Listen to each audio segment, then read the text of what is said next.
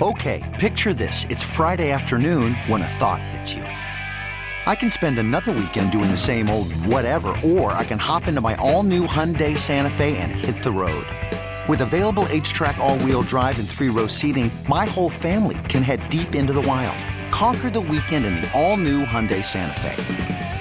Visit HyundaiUSA.com or call 562 for more details. Hyundai, there's joy in every journey. Presented by T-Mobile, the official wireless partner of Audacy Sports. With an awesome network and great savings, there's never been a better time to join T-Mobile. Visit your neighborhood store to make the switch today. It's a Tachus Fiber Internet Football Friday on Sports Radio 610. Here's Payne and Pendergast. All right, Payne and Pendergast, it's on, man. People are fired up. People are fired up, feeling nervous. Can you guys? This is a text. Can you guys Yeah. paint me a picture? Oh, paint me. Oh, a, yeah. paint me a I love picture paint me a picture guy. Paint me Yeah. a picture guy is the best. I'm going to do a video. You know, I'll do a video later today based on this concept of paint me a picture. And that- we might have to do this as a weekly staple on the show, Sean. Paint me a picture? I like it. Paint I- me a picture of how it looks if the Texans win, Yeah. the Rockets, the Astros. Yeah, whatever. yeah. Paint me. If you do a YouTube and you're not wearing a beret and have an easel with a little palette out there with the paints, With then my I, big- I, I don't even No, know. not you. a bray. I'll do the big fuzzy hair. The Oh, the guy, the guy on Yeah, uh, from the guy. Yeah, the guy, Uh, the, the- guy with the paint. You know, the thing with the guy with the paint. Yeah.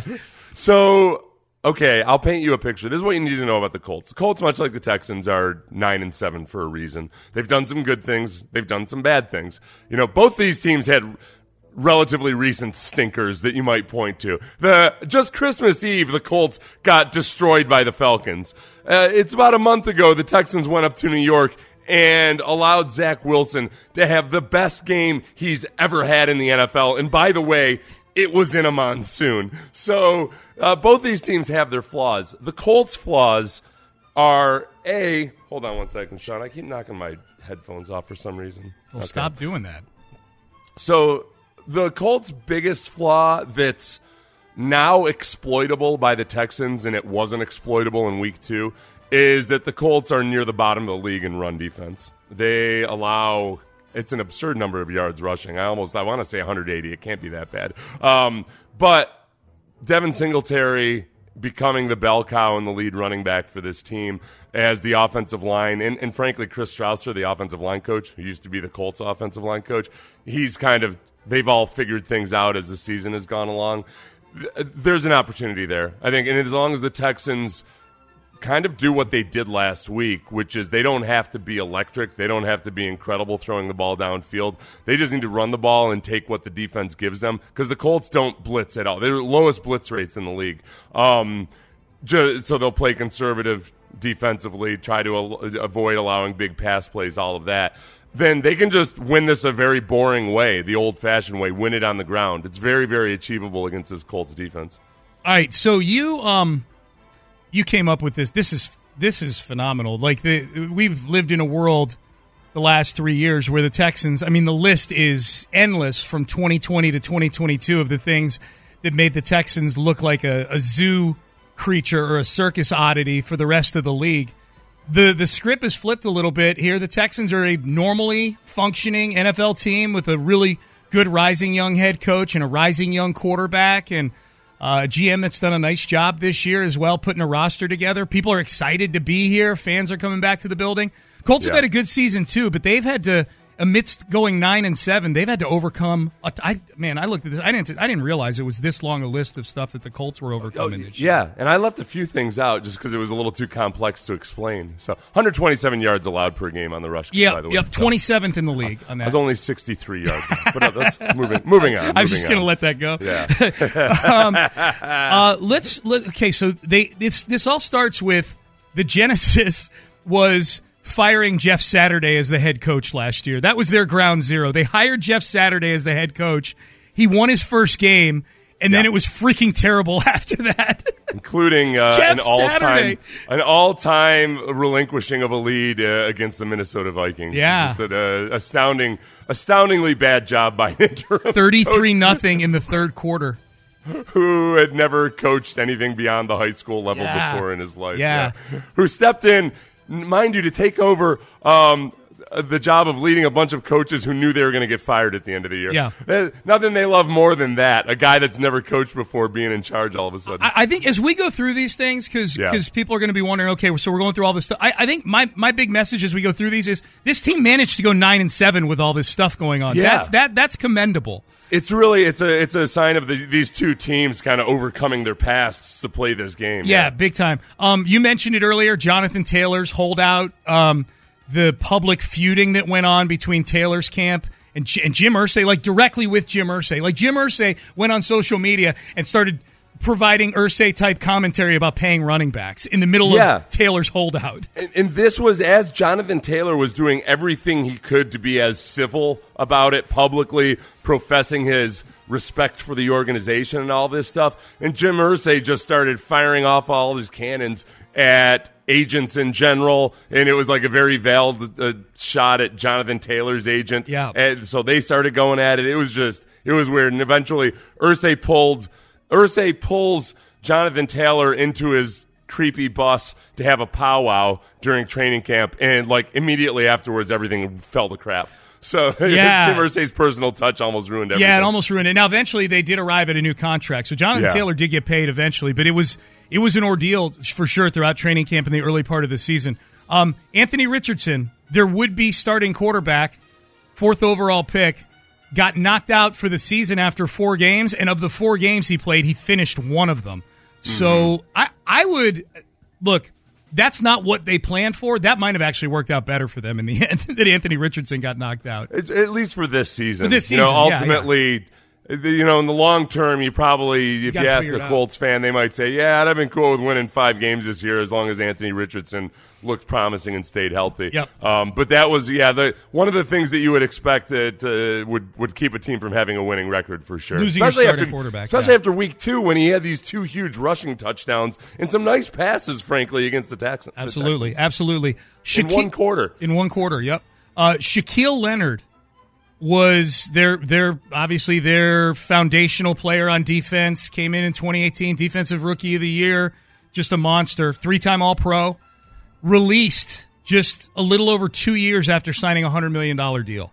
Yeah, and this is one of those things that's it's weird that it happened. It's understandable given that Shaquille Leonard had these injuries and just wasn't the same guy coming back from it. He was a guy who was always really good at forcing turnovers, and he hadn't done much of that at all since his injuries. Um, and they also have a couple of really good linebackers in Zaire Franklin and EJ Speed that there are more the guys now. But it was just a sign of almost it's a kind of team. It's a kind of move a team makes when they're clearing the deck. When they're saying like, okay, well, look, we gotta, we're resetting, we're gonna move forward, and yet here they are, way more competitive than anybody expected. Yeah, like the them to be. Texans weren't releasing Brian Cushing back when they were still back when Cushing's Right. game was dipping, but the team Yeah. was still competitive. Like Yeah. Brian Cushing was still on the team, you know? Yeah, yeah. It's not like Lawson was a bad player or anything. Right. He just wasn't back at his peak. So it was, uh, it, it felt weird to a lot of people in the organization. They've dealt with multiple suspensions this year, the Colts have. The team's top returning outside cornerback, Isaiah Rodgers, suspended for gambling on his own team last season. They later cut him. Grover Stewart, who is one of the more underrated interior defensive linemen in the NFL, and he plays great against the Texans. He was suspended six games in October for violating the PED policy. And then just a few weeks ago, in mid December, Shane Steichen had to suspend two more guys, a wideout Isaiah McKenzie and cornerback Tony Brown, for conduct detrimental to the team for three games each. So they've they've had their own set of internal issues going on this season. Okay, picture this. It's Friday afternoon when a thought hits you. I can spend another weekend doing the same old whatever, or I can hop into my all new Hyundai Santa Fe and hit the road. With available HTRAC, all wheel drive, and three row seating, my whole family can head deep into the wild. Conquer the weekend in the all new Hyundai Santa Fe. Visit HyundaiUSA.com or call 562-314-4603 for more details. Hyundai, there's joy in every journey. This episode is brought to you by Progressive Insurance. Whether you love true crime or comedy, celebrity interviews or news, you call the shots on what's in your podcast queue. And guess what? Now you can call them on your auto insurance too with the Name Your Price tool from Progressive. It works just the way it sounds. You tell Progressive how much you want to pay for car insurance, and they'll show you coverage options that fit your budget.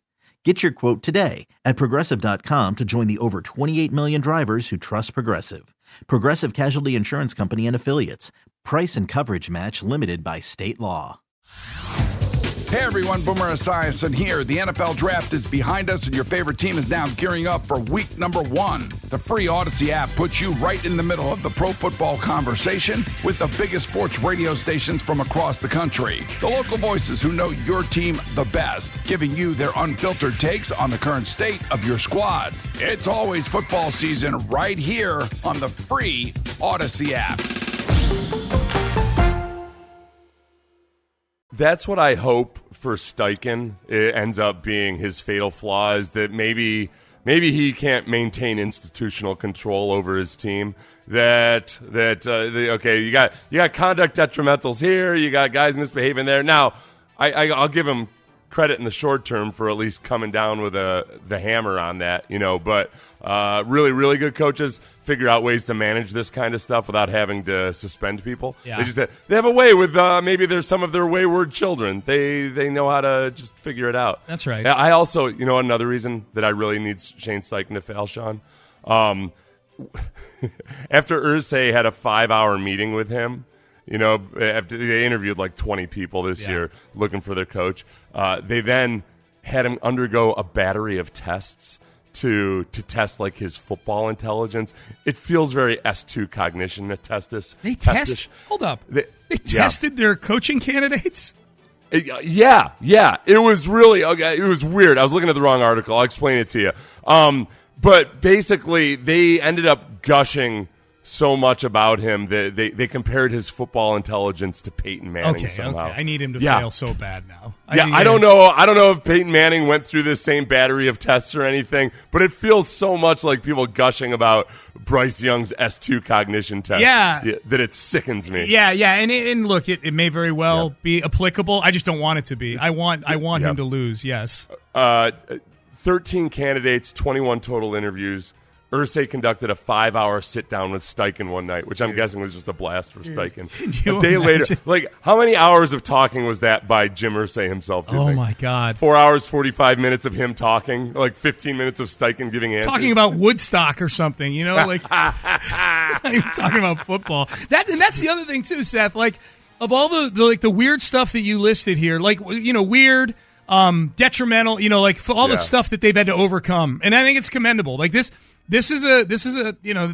This is a tough-minded team that the Texans are are playing on, on Saturday. Keep in mind that all this stuff is happening while Jim Irsay is there on a daily Yeah. basis. Like This is, this is what they did. A larger contingent put Steichen through a series of tests designed to assess how his mind works in stressful situations, late game decision making, short yardage calls, even timeout usage. One person in the room was so impressed he compared Steichen's mind to that of Peyton Manning. Okay. That person was Jim Irsay. I- I, know it for a f- you, I know it in my soul. You remind me of somebody. I see somebody in you. Take your hat off. Oh yeah, look at that forehead. Forehead and football intelligence quotient. You, sir, are in the upper quartile of the upper quartile. And the upper You've got- quartile you've got- winners were in the top quartile of that upper quartile. Those two, the two traits he cares about are height and cerebral cortex or whatever, frontal lobe. Right, Look frontal at that lobe. frontal lobe. Yeah. yeah, exactly, exactly. Um, good question. Lamont asked. Devin Singletary has two huge incentives to make in this game. Do you guys know of the Colts players with any incentives? That's a big thing in Week 18. We should let people know this, especially prop betters. If you're a gambler out there, you should know these things. Devin Singletary. Devin Singletary's already gotten one incentive. He got he had an incentive for a thousand yards from scrimmage, 125k. He booked that. Ooh, yeah. Yep. Nice. Um, Get you almost almost a year of tuition out of state. after the tax man takes a big sweet bite out of your ass. Um, 50% of the offensive snaps, he gets $125,000 barring injury. He's going to get that. He's at 52% right now. 55% of the offensive snaps, he gets another 125,000. I have no idea how many snaps he's played. I don't feel like looking it up, but just know that if he plays a lot, he's got a chance to earn another 250 grand. If he gets 165 yards rushing in this game, which would be probably his career high. It'd be his season high for the Texans, 165 yards. He'll get to 1,000 yards on the season rushing. He's already got to 1,000 yards from scrimmage. 1,000 yards rushing, he'll get another 125,000. So Devin I- I like Singletary has a chance to pick up a lot of cheddar on Saturday night. What, what was the last incentive? 1,000 yards rushing. He gets 100, 165 more yards rushing. He'll get 125K. That's a that's a lot of yardage though to try to just expect somebody to get in a game. That's a that's a tricky one. It's a lot for somebody to get when the long run for the season for any running back is Yeah. Devin Singletary getting 24 yards last week against the Titans. That's Yeah, the that- long that's the long run from scrimmage for the Texans this year. I'll be honest with you. That incentive makes me a little bit nervous, just just in, in terms of it potentially weighing on the psychology of a player. The one that I heard in the Sports Minute that had us look this up as well was the uh, the fact that Jadeveon Clowney has a seven hundred fifty thousand dollar bonus if he gets half a sack. Ooh. That one. Now, this is one thing I learned from Anthony Weaver was that up in Baltimore, it was for a long time with Rex Ryan especially, and I don't know if they kept this going. They kind of keep a lot of themes running with their defense up there. If guys had, if a guy was coming up on his free agency year, or if they had incentives in their contract, Rex would like specifically design plays for those dudes. Like he was he was all about like, hey, look, yep, we're gonna get you paid, man. We might not be able to keep you, but we love you. And guys knew that, so they would really, so guys would be very, very selfless when it came to like, oh, okay, I need to just clear out. I need to set the pick here because we're trying to clear this guy's way to get to get paid because he knew that when it was his turn, Rex would do it for him Yeah. too. So I wonder if up there, if uh, Macdonald, who's there? Is it Macdonald? Is their defensive coordinator? Mike Macdonald, yep, yep. That uh, they might just say, and then, then especially to keep it off of Clowney's mind too. Like, let's get this thing done in the first quarter. Oh, yeah. Let's get, let's do every, we'll design every blitz to where somehow Clowney comes free and gets his half a sack. They play Pittsburgh and Mason Rudolph. I don't know, you know, Mason Rudolph's played a good couple he- games. He, I think If he Ma- can't sack, that's I, I was going to say, like, I, Mason Rudolph's going to be there when you get to the pocket. He, he'll he's he's not going to have escaped. Um, I don't think you know that dynamic for the, that you're talking about, Seth. Probably like the Texans are just trying to win. You know, like I, you know, they so they're they're to Devin Singletary is to get fed the football. Dalton Schultz also has incentives. If he gets to 60 catches, he needs four catches. If he gets to no, he needs six catches. He's at 54 right now.